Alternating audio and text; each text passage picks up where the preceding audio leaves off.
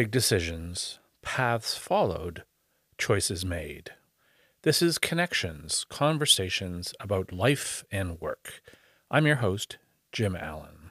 So I had an aspiring stand-up comedian sitting in your chair, Right. and uh, he had his lifelong dream was to be a stand-up comedian. Right. Uh, he actually went to community college. I can't remember which one to Right. be. It- there's a Yeah, there's a course yep, in yep. stand-up Yep. comedy, and so I, I asked him, "Can you teach funny?" And then you know, can you? But my question for you is, can you teach someone to be a salesperson, or are you born born with those qualities?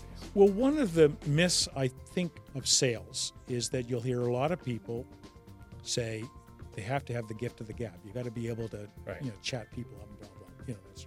And my experience is the really good salespeople aren't big talkers. They ask good questions. They do their research and, and make sure that when they're in front of the customer, they ask them really good questions, and then they listen.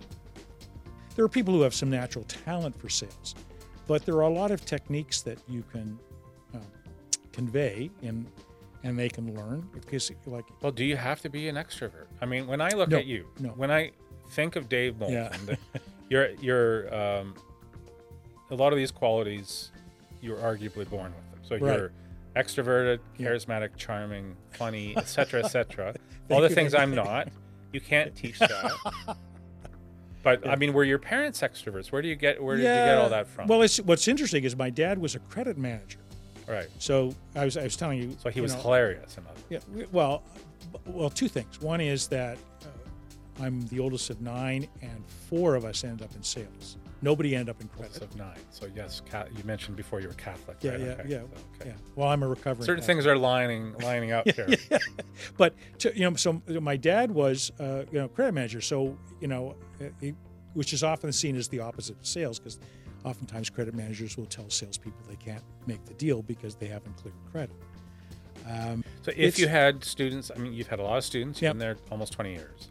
If they're just like painfully intro- introverted, would you counsel them to maybe find?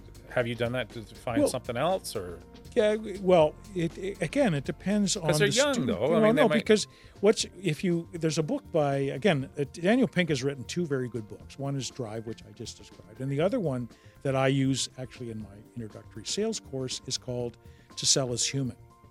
And what he has found through his study, and I think he had seven thousand uh, respondents. It was it's actually a fairly detailed study, but he called them ambiverts. That is, you had an element of invert and an element of extrovert. So if you're too extroverted or too introverted, you're you're not going to be a successful salesperson. So you need to be, and it's true for a lot of things. you need can to just be, be too much? You can be. you can, yeah. Well, it's so in sales, they have, there's this contradiction or between ego drive on the one hand, right, and uh, empathy on the other. And so, what I tell students is, it's you want to be somewhere in the middle with both of them, because if you're too empathetic, you're never going to ask for the order. right. If you're too ego driven, you're going to beat up and, and run over your your customer. So there's so if you have, um, you know, uh, um, uh, you're in the range in the middle in terms of both empathy. So I have enough empathy to understand where you're coming from, but I've got enough ego drive that if I really believe in what I'm promoting, I'm going to ask I'm going to ask you for the order.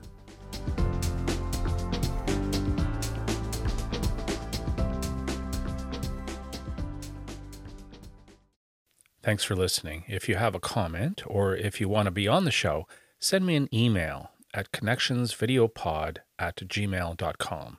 And please subscribe.